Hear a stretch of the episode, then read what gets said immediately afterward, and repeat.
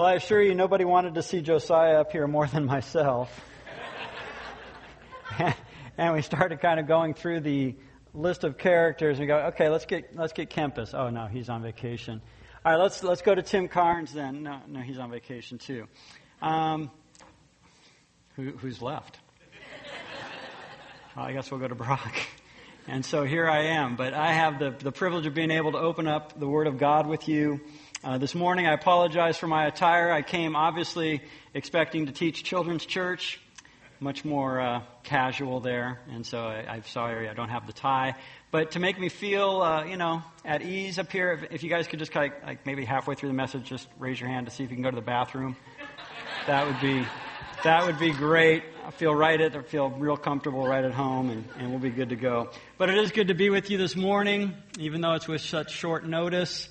But uh, I pray that God will be able to work through His Word and we'll be able to work through a broken vessel like myself. But let's go ahead and open up and ask the Lord to bless our time together. So let's pray. Dear Heavenly Father, we thank you so much just for the time that you've given us together. And we do just pray that you will do a great work this morning. We pray for Josiah and we pray for quick healing with his voice, Lord, that you will restore him and just allow it not to be anything too serious. But I pray for a quick healing on him. I pray right now that you will just speak through me, that you allow your word to go forth with great power, and that you will just do a work in all of us, Father, that we might be a people who exalt Christ and rejoice in how great a salvation we have. We hold our time up to you and just pray that you will bless it richly. And I ask all of this in Christ's precious name. Amen. All right. Well, when we kind of think about life, and even an event like this, life doesn't always kind of go the way that we anticipate it. It doesn't always work out um, the way that we would like it to. So sometimes we we deal with all kinds of things that we don't expect, or we have great expectations on something and it doesn't quite work out the way that we think it should. And you know, I don't know if this has ever happened to you, but I know it's happened to me. I mean, have you ever had something start off really good? Only to have it end up really bad. I mean, I mean, you're, you're starting at this thing and you're thinking, man, this is like the Mount Everest of life. This is a great thing. I can't wait to see how all of this pans out and it's going to be wonderful and it's going to be great, only to kind of find yourself, you know, down the road in Death Valley just wondering how in the world did I go from Everest into Death Valley here? How did, how did that end up like that? I mean, for some of us, it might have been a, a dating relationship that began with great promise, but ended in a pile of ruins. For some of us, it might have been a job that looked like it had great potential, all kinds of upside to it, only to find out that it uh, led us into a dead end. For others, it might have been friendships, marriages, children, living arrangements, vacation plans. The list could go on and on ad infinitum. Speaking of vacation plans, um, recently I just came back from vacation on uh, on Friday. But while we were away on vacation, one of the things that happened is we we took a, a little hiking trip, and uh, you know it was a trail that it said rigorous, but you know we figured, hey, we're the Boldy family, we can handle this, and we can we can handle rigorous. And so we start off and and we we start going, and and we're getting there, and you know, we've got a later start in the day, and and it's just taking a lot longer than we anticipated. And so we're kind of going, but we're enjoying it. We're making the most of it. We start kind of getting into this really cool area where there's like snow and there's no footprints on it. We're like the only ones that crazy enough to have been up here and, and exploring in, in this type of area. And, and so we're, we're, we're kind of going higher. And all of this is to lead us in the end to these falls. Um, that are supposed to be beautiful, and we're trusting because of the time of season it is, and the snowfall that was there that it'd be beautiful, and we're we're we're just rejoicing and trying to get up there. And so we we're, we're working our way there, but the snow's getting deeper, and daylight's getting less, and we decide to turn back around, and, and we come across this little path that leads us back to the road, and we figure, you know what, it's dark, it's getting darker, we don't want to get stuck out here in, in the nighttime and, and be stuck here. So what we'll do is we'll just drop down this little path to the road and then we'll be able to kind of just get back to our car from there.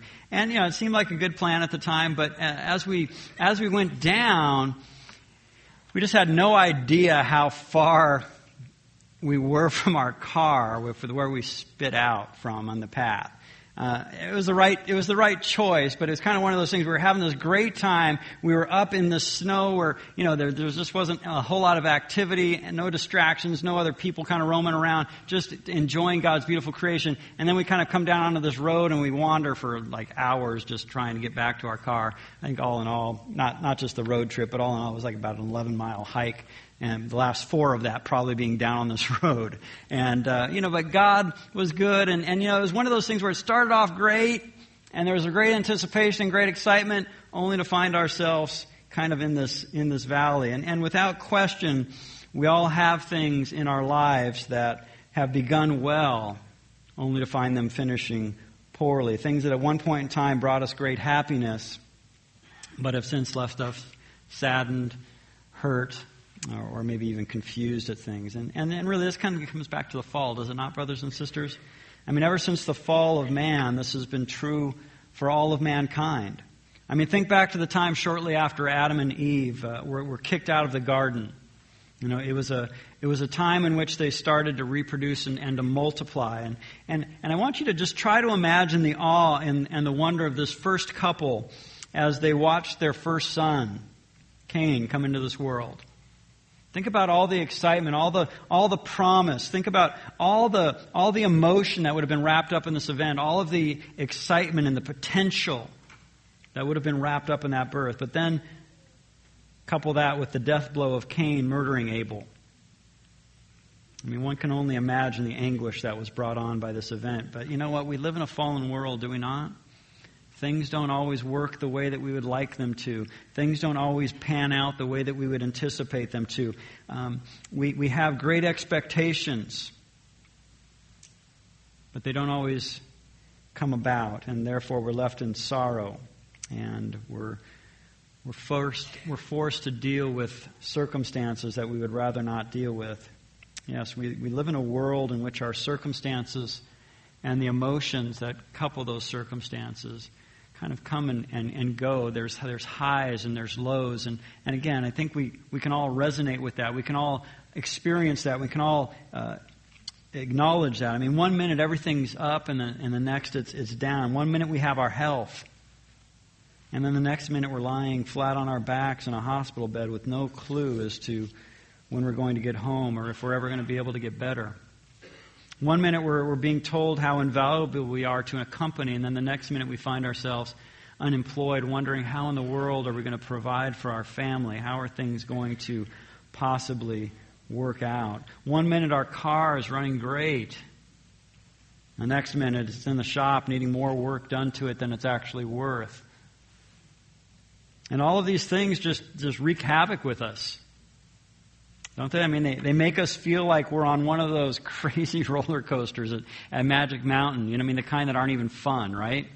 The kind that you, you're just going, going all over the place, and, and, and the only fun part is when you actually stop and you get your feet back on the ground. And if you're like me, you kiss the ground and just say, I'm never going on that ride again. But life can kind of be like that. And as a result, many of us find ourselves, we find ourselves worn out and, and depressed. And, and like the world, we start, to, we start to, to live as those who are without hope, those who are without joy. But I assure you, brothers and sisters, that this is not how Christ wants things to be for us. This is not what we were created for. Jesus Christ didn't come into this world, live a perfect life, offer that perfect life up, get hung up on a cross and then buried in a tomb and then rise three days later and then eventually ascend into heaven so that you and I could walk around depressed and in a bunch of gloom and, and doom. He didn't do all that he did so that you and I could live like the rest of the world. And nowhere is this more clearly explained than in the, the book of Philippians as we understand what the Apostle Paul is encouraging us to do, because it's here that, that Paul makes clear his joy in an attempt to encourage the Philippians and us to demonstrate ours. Right? Because God has called us to something more. In Philippians 1, 3 through 4, he writes this I thank my God in all my remembrance of you, always offering prayer with joy in my every prayer for you all in Philippians 1:25 he says this, "Convinced of this, I know that I will remain and continue with you all for your progress and joy in the faith." In Philippians 2:17 through 18 he pens these words, But even if I am being poured out as a drink offering upon the sacrifice and service of your faith, I rejoice and share my joy with you all. You too, I urge you, rejoice in the same way and share your joy with me. All of these verses lead us up to the text that we're going to be looking at today. So if you haven't already opened up your Bibles, go ahead and open them with me to Philippians chapter 3. And we're going to read verses 1 through 3. Finally, my brethren, rejoice in the Lord. To write the same things again is no trouble to me, and it is a safeguard for you. Beware of the dogs, beware of the evil workers, beware of the false circumcision, for we are the true circumcision who worship in the Spirit of God and glory in Christ Jesus and put no confidence in the flesh. Brothers and sisters, you see, there is a key command that we see right at the very beginning of our text that must not be brushed by or overlooked or not adhered to, because really the entire uh, rest of the text is built upon it. If you miss this first command, then you miss the thrust of what Paul is attempting to teach these Philippian believers. And this command that is in the opening is found in, in line 1, in verse 1, where it says this Finally, my brethren, Rejoice in the Lord. Rejoice in the Lord. Now, Paul is not simply asking them to rejoice in the Lord. No, this is a flat out command. He is commanding them to rejoice in the Lord. Now, again, at first glance, this might seem a little odd. It might, it might seem like, you know, uh, somebody asking somebody to do something impossible. I mean, they might compare it to uh, telling a kid to eat their Brussels sprouts and saying, you know what, you're not going to only eat those Brussels sprouts, but you're going to like it. Right? I mean, it's kind of like this, that just seems like an odd command to rejoice in the midst of all of these things. Now again, if you're a parent, you understand a command like that. You're going to eat those Brussels sprouts and you're going to like it. But you know, if you're the kid, you're kind of sitting there going, what? I'm not going to like that. I'll eat it maybe, but I'm not going to like it. But you know what? Anyone who struggles with Paul commanding believers to rejoice does not have a, a, proper understanding of what true joy really is. Too many people confuse happiness with joy. We get all caught up on the world's definition of, of happiness and we want to kind of bring that over into joy. I mean, to be happy is, is kind of this emotional response to where, you know, I just feel a certain way right? And generally my happiness is tied to my circumstances and, and it's not so much that, you know, I'm thinking about anything other than I'm experiencing something and, and this emotion generates this happiness in me. But again, happiness and joy are really not the same. Joy is not tied to our circumstance. See, the world searches and longs for happiness, and occasionally it gets it, but apart from Christ, it will never find true joy. And when Paul speaks of joy, he's talking about more than our moods or more than our emotions. He's referring to our need to delight in God.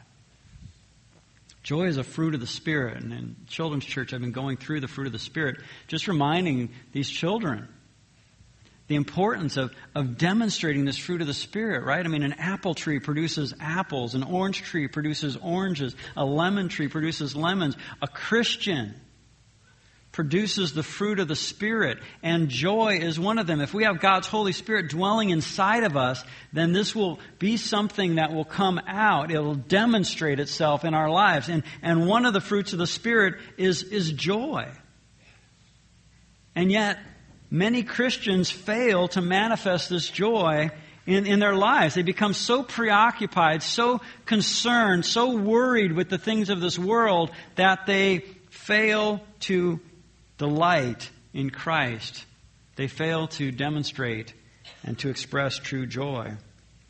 I'd be willing to say that it's happened to most of us. I mean, I can attest that it's happened to me. I mean, I remember when I first got saved, there was a true joy in the Lord. I mean, I was eager. I was delighting in God's Word. I was delighting in, in times of prayer. I was delighting in being around other believers just so that I could talk about the things of God. There was a, a hunger and a passion and a, and a joy that was, that was there. But I can also remember a time after my salvation where I wasn't delighting in God, and it was a, it was a darker time. It was a harder time.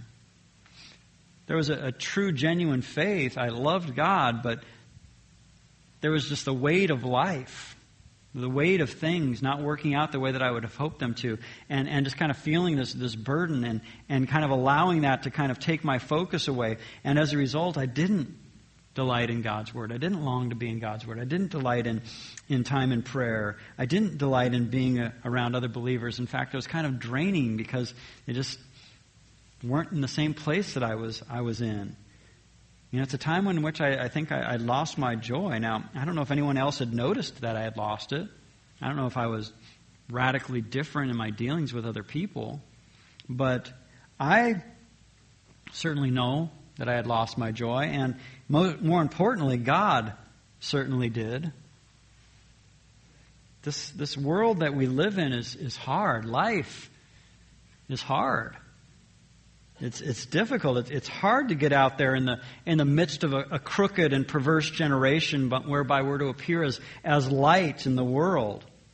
And if we're not careful, we can, we can let our circumstances rob us of the joy that is ours in Christ. If we don't have a right thinking of what joy truly is, and we, and we don't control um, our thinking, and, and we get caught up in our circumstances and those things going on around us, you and I can very easily find our joy being zapped and losing out on a great blessing that is to be ours in Christ. I mean, if anyone knew how hard this world was, it had to be the Apostle Paul.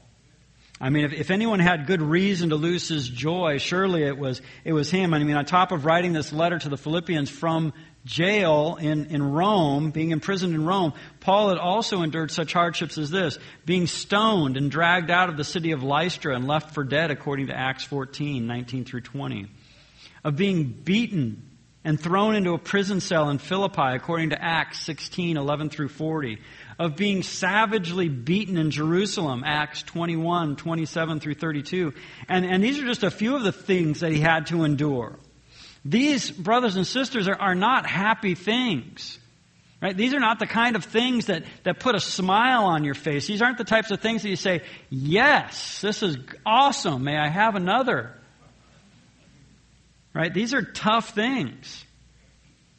And yet, Paul, in the midst of having gone through all of these tough things, remains joyful. I mean, just despite his circumstances, Paul manages to keep his eyes fixed on Jesus Christ, the author and perfecter of his faith. And in doing so, Paul, Paul gives both the Philippians and us an accurate picture of what it means to rejoice in the Lord. But not wanting to stop there, Paul goes on to offer some practical instructions. And so, wrapped within the confines of Philippians 3 1 through 3, are three essential actions for being able to rejoice in the Lord. Three essential actions for being able to rejoice in the Lord. And when these three actions are properly implemented, they will do much to help us to delight in our glorious God and Savior. Now, the first action that is essential to your rejoicing in the Lord is being mindful. Being mindful. Follow along with me as we read the entirety of verse 1. It says, Finally, my brethren, rejoice in the Lord. To write the same things again is no trouble to me, and it is a safeguard for you. Ask any teacher, and they will tell you that repetition and reinforcement are essential to a student's learning. This is teaching 101. Right? You just have to continue to repeat and go over things over and over again. And if people are going to truly learn a subject matter or a particular skill, they need to go over it time and time again. Okay? And, and here's how I like to, to refer to this. You know, you and I, we're, we're leaky. Right? We're, we're just, we just leak right? We get information in and it kind of just leaks out of us. And, and so if we're not constantly being reminded of certain truths, it's real easy for us to forget about some of those truths and let other things crowd our thinking and take away the joy that is to be ours in, in Christ. But repetition and going over things time and time again is a way that we can uh, get over that. I mean, true mastery doesn't take place without repetition. You know, the only the only smart thing I did when I was in junior high and high school was I, I took typing, and, and, typing was probably the only smart thing I ever did. Um, But you know, it, it ended up kind of being one of those things that in typing class, and yes, this was back in the day, we didn't have computer screens. We actually had the electric typewriter. So we were, we were ahead of the older generation who had the manual typewriters. We actually had the electric ones. And, you know, the, the main thing that we, we learned was to keep our fingers on the, the home row. And the, the home row was, that was safe. And, you know, you just kind of kept your fingers there on home row. And, you know, you just kind of practice typing your letters. After a couple weeks, we begin to venture off of the home row, and it got a little, I'll, I'll confess, it got a little scary coming off of the home row.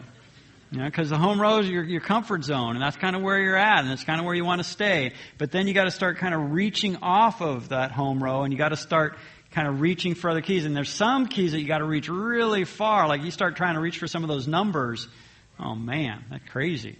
All right? And so you, you start typing, and but lo and behold, you know, you, you stick with it. You, you start at the home row, you start branching off, you start doing little things to stretch yourself here and there, and before long, you actually type a word. It's an amazing thing. You, you actually type a word, and you can look at it, and, and it makes sense, and it's a word that you typed. And then after a little while, you start actually being able to type sentences.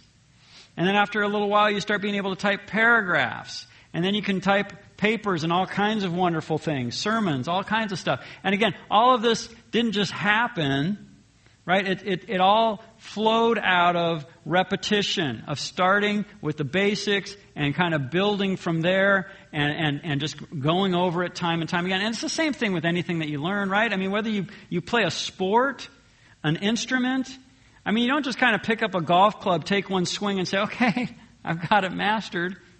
I don't have anything more to learn or an instrument play one note and just say, okay, I'm done, I'm good.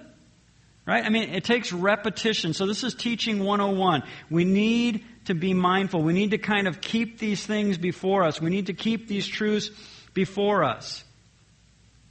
And repetition helps us to learn. And Paul understood this. Paul understood this concept. That's why it wasn't a problem for him to write the same things again. But what was it that he was making it a point to rewrite? Did it have to do with uh, potential dissensions within the church? Did it concern the Judaizers? Was it simply the call to rejoice? And, and really, you know, depending on who you look at, commentators are, are all over the board as to exactly what this phrase is referring to. But, but whether it's pointing ahead to the next verse or looking back to the command to, to rejoice makes little difference. The concept is the same regardless. We must be mindful. We must be mindful. There is a basic need for us to be reminded, even of what we already know. You know, and if you have children, you get this, right? I mean, you get this. If you have kids, uh, you're familiar with this concept. I mean, how many times have you had to tell your children to be kind to one another? How many times have you had to discipline your children because they have chosen not to be kind to one another? How many of you have had to discipline your children multiple times because they continue to not be kind to one another even after you're disciplining them? I mean, this is a concept that we need to continue to bring the truth to bear. But you know, children are not the only ones who need to be reminded. Sorry. You and I are too. Remember, we're leaky. Right? We forget. We move on from things and we kind of forget certain truths, even when they're brought right before our face. I mean, how many times have you read a passage like James 1:20 where it says for the anger of man does not achieve the righteousness of God. How many times have you forgotten that verse in a fit of selfish rage? Or let's bring it back to Ephesians chapter 4 verse 32. Be kind to one another, tenderhearted, forgiving each other just as God in Christ also has forgiven you. How many times have you heard that verse and yet how many of you struggle with being kind, and tenderhearted. How many of you struggle with being forgiving to somebody who's done something really bad to you and had an attitude while they did it? We are a people, brothers and sisters, who need to be reminded. It doesn't matter how many times you've heard the truths of this book, you need to hear them again. These truths need to occupy your mind to such a degree that they simply flow out of your life. You need to be constantly filling your mind with the truth of God's Word so that it flows out of your life. And if you and I are to rejoice in the Lord, then we must be ever mindful of who Christ is and who we become when we put our faith in Him. This is something that never changes. We don't ever get beyond this. This is something that is not dependent upon our circumstances. This is something that neither death, nor life, nor angels, nor principalities, nor things present, nor things to come, nor powers, nor height, nor depth, nor any other created thing will be able to separate us from. According to Romans 8, 38 and 39. Because it's all of God. I mean, just, just let your mind dwell on these things. Let your mind be filled with the awe and wonder of Jesus Christ. Be reminded again and again of all that Christ has done for you in your rebellion, in your sinfulness. Think about all that He has done for you. Think about His patience, His kindness to draw you from the kingdom of darkness into the kingdom of His beloved Son. Think about that and then rejoice. Rejoice at how great a salvation you have. Rejoice at the fact that you are a child of God, that you are no longer in that kingdom of darkness, but you are in the kingdom of His beloved Son. Rejoice, brothers and sisters. So, having established our need to be mindful, we're now ready to look at the second action that is essential to your rejoicing in the Lord, which is being watchful being watchful. Let's look at verse 2. It says this Beware of the dogs, beware of the evil workers, beware of the false circumcision. You know, it's here that we find the Apostle Paul going after those who were seeking to mislead the Philippians, like a, a, a mama bear kind of watching over her, her cubs from danger. Paul goes on the attack and he, and he launches this, this tirade of, of stinging accusations against a group of, of, of people that is, that is often referred to as the Judaizers. And in no uncertain terms, Paul makes it perfectly clear to the Philippians that they need to be on guard. The foe that they are up against is dangerous and this foe, this dangerous foe, is, is capable of doing great harm to them. In essence, they are a group that is attempting to promote a different gospel than the gospel that Paul was proclaiming and teaching them. I mean, the gospel that the Philistines had learned from the Apostle Paul is that salvation is by grace alone, through faith alone. I mean, it was this great truth that, that pierced the heart of Luther and thus spawn the Reformation. And, and, and, and it was this truth that was to ignite the hearts of the, the Philippians, to remind them that it is by grace alone, through faith alone. I mean, any attempts at making salvation faith plus something, faith plus anything, is an abomination before the Lord. In his letter to the Galatians, Paul wrote in chapter 1, verse 8, he says this But even if we or an angel from heaven should preach to you a gospel contrary to what we have preached to you, he is to be accursed. See, this is exactly what the Judaizers were doing. They, they were attempting to add to the gospel. They were attempting to bring in their Jewish customs and traditions upon these Gentile believers. They were trying to advocate a different gospel, so Paul warns the Philippians. He, he gives them the, the big warning. He puts them on the alert. He says, Beware, Philippians. These guys are bad news. They're dogs. They're, they're evil workers. They're, they're mutilators. Now, the terms that Paul uses to describe these Judaizers are, are indeed, they're, they're very sharp, they're, they're very severe, they're very harsh. And yet, they are words that were meant to help the Philippians to continue to rejoice in the Lord. So, as sharp as these words are, as severe as they are, they're coming to the Philippians in an effort to help them to continue to rejoice in who they are in Christ by warning them about the danger that they were in. Paul calls these Judaizers dogs because this described their character. Now, again, don't, don't confuse this label with that little domesticated animal that you have running around in your backyard or that little chihuahua you put in the little sweater or something like that, right? That's not what we're talking about here. Not talking about some kind of domesticated pet. He's talking about the kind of dogs that roamed around in packs, that that the kind that posed danger to anyone or, or anything that came up against them. This wasn't your, your little domesticated uh, pet. It, it, it's rather ironic that Paul uses the term, though, um, of the Judaizers, warning them as, as being dogs, because dogs was a term that, that was often used by the Jews to describe the Gentiles. It was meant to show how the, the Gentiles were, in essence, unclean and, and unholy and thus outside of the covenantal promises of God. But now, because of Christ, Paul is, is, is telling the, the Philippians that these Judaizers are now the dogs. Right? That, that these are the ones who are outside looking in. That these are the, the outcasts, the scavengers, the, the unholy. Paul goes on to call these Judaizers evil workers because this depicted their conduct. This was a, a, group that worked hard to promote their, their false gospel. They went around creating schisms and splits within the body of Christ. They, they sought to lead as many people astray as they could. They weren't concerned with leading people to Christ. No, they were, they were more concerned with adding to their numbers, of growing their, their, their camp so that they could make more false disciples. They were just like the hypocritical Pharisees that Jesus speaks about in Matthew 23:15 who traveled around on sea and land just to make one proselyte, one convert, somebody just like them. The third and final name that Paul calls these Judaizers is the false circumcision or, or mutilators, because this defined their creed. Using the Greek language in a way that, you know, we just don't get by looking at the English language, but it shows up in the Greek, Paul makes a little play on words.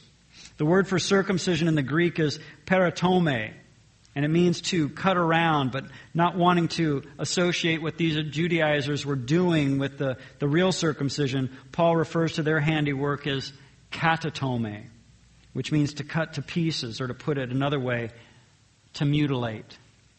So again, circumcision was, was one of the customs that these Judaizers were attempting to force upon these Gentile believers. They're saying, look, okay, you want to be a Christian? Great. Put your faith in Jesus Christ, but you also need to practice this. You also need to practice circumcision. Because that is the only way you're going to be right with God. Sure, faith is necessary, but you need to do more than that. You need to do this. You need to get circumcised. Then you'll be like us, and then you'll be right with God, and then it'll be just fine. In essence, they were saying, again, if you really wanted to be saved, you needed to trust in Christ and your circumcision. Again, you need to be like us. I mean, you can almost hear Paul shouting, No! Beloved brothers and sisters, no! That is not the gospel that I preach to you. That is not how you are saved. Circumcision is not the thing that is going to save you. Remember, it's by grace alone, through faith alone. Circumcision was a sign of man's faith in God in the past, but that is no longer the case on this side of the cross. That is not something that was required of God's people this side of the cross.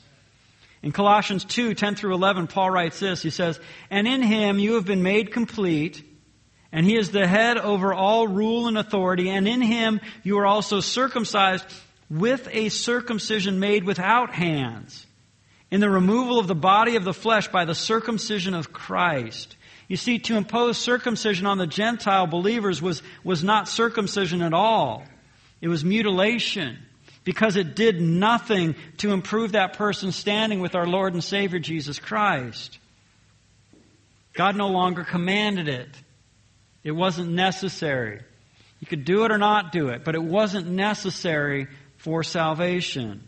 You see, when a person places their faith in the person, in the perfect person and work of Jesus Christ, there is no longer the need for an external, an external mark on the body because God puts an internal mark on the heart. It is a supernatural work that cannot be performed by human hands because, brothers and sisters, it is of God.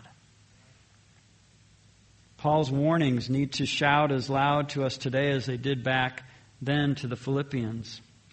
While the Judaizers may not be the force they once were, their kind is still alive and well, I assure you of that. There are still those who would want to impose their standards upon us. The Judaizers have been replaced in our culture by the legalists. Those who want to thrust their man made standards or personal convictions upon everyone else. Those who would want us to believe that there is something more to our being put into a right standing with God than faith alone. They want to say you have to do this, otherwise you're not right with God. Yes, you have to have faith, but you have to have faith and, and that's where the danger comes. I assure you, there is nothing that will zap your joy away quicker than putting yourself under legalism's heavy load. Nothing will make you forget the day when Jesus came into your life and removed the burdens of, of your sin faster than legalism. So beware of the dogs. Beware of the evil workers. Be, beware of the distorters. If you are to rejoice in the Lord, then you must be on guard. You must let the Word of God speak for itself, and you must guard against those who would attempt to teach anything contrary to that which is found in this book.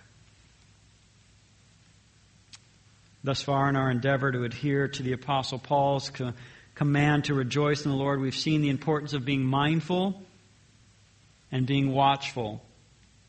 We're now ready to look at the third action that is essential to your rejoicing in the Lord, which is being truthful. Being truthful. Follow along as we look at verses at verse 3. For we are the true circumcision who worship in the Spirit of God and glory in Christ Jesus and put no confidence in the flesh. It is here that uh, Paul lets us know the, the makeup of a true believer because only a true believer can rejoice in the Lord. Having just revealed the counterfeit faith of the Judaizers, Paul now seeks to reveal the character of those who have been circumcised in the heart. And as we will see, it is a, a radically different picture from that of the Judaizers. He begins by stating that, that true believers worship in the Spirit of God. What Paul means here is that there is a, a true devotion to God. This devotion goes much deeper and much farther than just showing up to church every Sunday. Brothers and sisters, can I be honest with you? The church is full of people who show up on Sundays, and yet it pains me to say that the church is not full of those who worship in the Spirit of God. There are too many people in the church today who come out of duty they come because it's just what they do. There's no real thought about coming and actually worshiping God. There's no thought about digging into God's Word and seeing what God has to say. There's a tolerance for the message. But there's no real desire to delight in what God is teaching them. They don't really love God. They don't live for Him throughout the rest of the week. They don't do anything to know Him more except show up on Sundays. But true believers have a God given desire to, to know God and to know Him more deeply and to serve God. You see, if the Spirit of God is, is residing in you, then you, you should hunger to know Him. There, there should be days in which you just burst out in song. And I'm not saying, you know, you got to kind of just be out on the street singing, but, you know, roll up your windows and, and just belt it out. Praise God for what He's done in your life and what He's continuing to do in you. But don't fall into the trap of thinking that just showing up here on Sunday is your, you know, your check mark to where, okay, I'm, I'm good with God and, and God's good with me because, you know, after all, I showed up on Sunday. I might have been a few minutes late, but, uh, you know, I, I got there. No, God is saying that if we are going to be true worshipers, we need to praise Him. True believers love God and they seek to walk in obedience to His will. They, they delight in it. I mean, listen to what John 14, 15 says. Jesus says this. He says, If you love me, you will keep my commandments. And brothers and sisters, can I ask you some tough questions? And again, I'm asking them to myself as well, so don't feel like I'm trying to pick on anybody out there. But, you know, these are tough questions. Do you love God? I mean, do you seek to keep His commandments? Are His commandments burdensome to you, or, or are they a delight to you? Do you live in the presence of God every day? Or is Sunday the only time that your, your Bible gets cracked open? What are you doing the rest of the week? Where are your thoughts as soon as you, you get out of here? Where does your mind run to? Now, these are difficult questions, and yet they are questions that, that need to be asked. They are, they are questions that are essential to our rejoicing in the Lord because they are questions that will determine where you and I will spend an eternity. Joy awaits those who worship in the Spirit of God. See, joy awaits those who have received the Spirit of adoption by which we cry out, Abba, Father. Joy belongs to those who praise God for the work that He has done through His Son, Jesus Christ. Paul continues to define a true believer by stating that a true believer glories in Christ Jesus. Another way of saying this might be that a true believer boasts in Christ Jesus. Right? He, he boasts. A true believer is proud to be associated with Jesus Christ. A true believer isn't ashamed of the gospel. A true believer is, is proud to proclaim that they are a follower of Jesus Christ. A true believer doesn't back down or cower at the thought of proclaiming Christ no matter what the culture, no matter what anybody might think about them. Can I ask you some more tough questions? What are some of us afraid of? Why, why are some of us so timid when it comes to proclaiming Christ? Do we think that other people have better answers to the tough questions than we do? I mean, if you think that's the case, then why don't you just ask people what they believe? Ask them how they think the world came into existence. Ask them to tell you what will happen to them when they die. I'll tell you what, you'll, you'll soon find out that, that they haven't got a clue or they're, they're so misguided and they've kind of created their own dynamic that they, they couldn't be farther from the truth. But you and I do have truth. And it's not just something we've made up. It's not just something that we feel. It's something that has been given to us by our holy and merciful and gracious God. We have the Bible. We have the very Word of God. And because of that, you and I know how the world came into existence. No matter what the, the experts and the scientists want to tell us. The Bible also tells us what will happen to us when we die.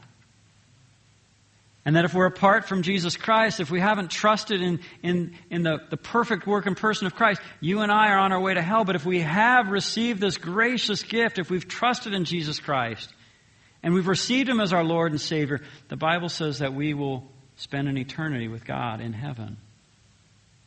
And get this, not just sweeping the streets.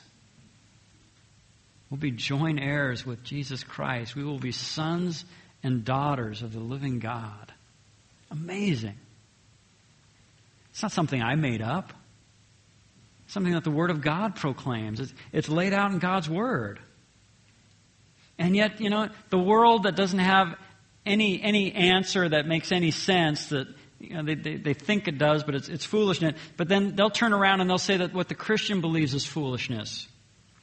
I mean, listen to what 1 Corinthians 1.18 says. It says, For the word of the cross is foolishness to those who are perishing. But to us who are being saved, it is the power of God. Amen, brothers and sisters? I mean, the true believer, the one who has been saved from his sin, despite what the world around him may think, boasts in Jesus Christ. And he boasts in Jesus Christ because he realizes that his salvation is not by works, not by anything that he's done, lest any man should boast, but instead it is of grace, a gift from God.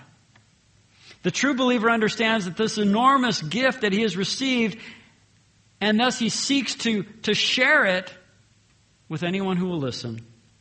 He rejoices at the, at the great burden that has been removed from his back, and he seeks to tell others how they can have that same burden removed from theirs. Brothers and sisters, the gospel is freedom, it's liberating, it's a gracious gift from our great God. We need to be proclaiming it. We need to be boasting in Christ, not ourselves, but in what He's done for us. Despite what others may think of you or say about you, we are a people that have good news. And as a result, God is calling us to boast about His Son. Are you boasting? Or are you just kind of keeping it to yourself? This week, let me challenge us all to make it a point to ask God to give you the courage to boast about Christ to some of the unsaved people that you'll be coming in contact with, whether it's at your school, at your workplace, within your family. Ask God to give you the courage to boast about Christ to them. You see, there is, there is joy in proclaiming Christ.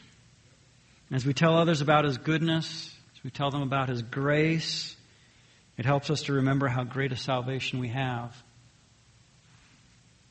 A final defining quality of a true believer is that he puts no confidence in the flesh. This is the point in which many seem to stumble. It is here that many get tripped up and thus they fail to come to that place of total dependence upon Christ. For some of you, you come from a long line of Christian believers. Others of you have gone to or are going to a, a fine Christian college. Others of you have grown up in the church, and still others of you are actively involved in the church. But may I remind you that none of these things save you? May I be so bold as to tell you that you may have experienced each and every one of these things, these privileges, and yet still not be saved? For each of these things is, is, fleshly, they are of man. If your confidence is in them, then your confidence is misplaced. It is the grace and work of Christ that reconciles us to God and nothing else. It is our faith in Christ that allows each of us to be put back into a right standing with our Heavenly Father. Our families cannot save us. Our schools cannot save us. Not even our churches can save us. They are simply means in which to lead us to the end, which is Jesus Christ. Salvation is found in no other. In John 14, 6, Jesus said this I am the way and the truth and the life. No one, get that, no one comes to the Father but through me. See, apart from Christ, there, there is no salvation. A true believer understands this, and thus he puts no confidence in the flesh. We must be completely and utterly dependent upon Christ. Otherwise, we are not a true believer. It is in Christ that we are saved. It is in Christ that we are sanctified. It is in Christ that we are justified. It is in Christ that we are redeemed. It is, and it is in Christ that we will be glorified. This is our hope. And we look forward to that, not because of anything that we've done, but because of what our great God has done for us in Christ. You and I are to have absolutely no confidence in the flesh. 1 Corinthians 2 2, the great apostle Paul says this. He says, He determined to know nothing among you except Jesus Christ and Him crucified. You see, to trust in our own abilities, our own intelligence, our own resolve, our own goodness is one of the greatest dangers of mankind. And you know what? A true believer understands this. He understands that he brings nothing to the table. He understands that apart from Christ, he's lost and he's without hope in the world.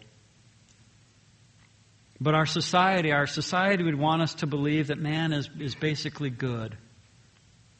That the world is full of great humanitarians. In essence, that, that God would be unjustified to send a man to hell. Brothers and sisters, this is a lie.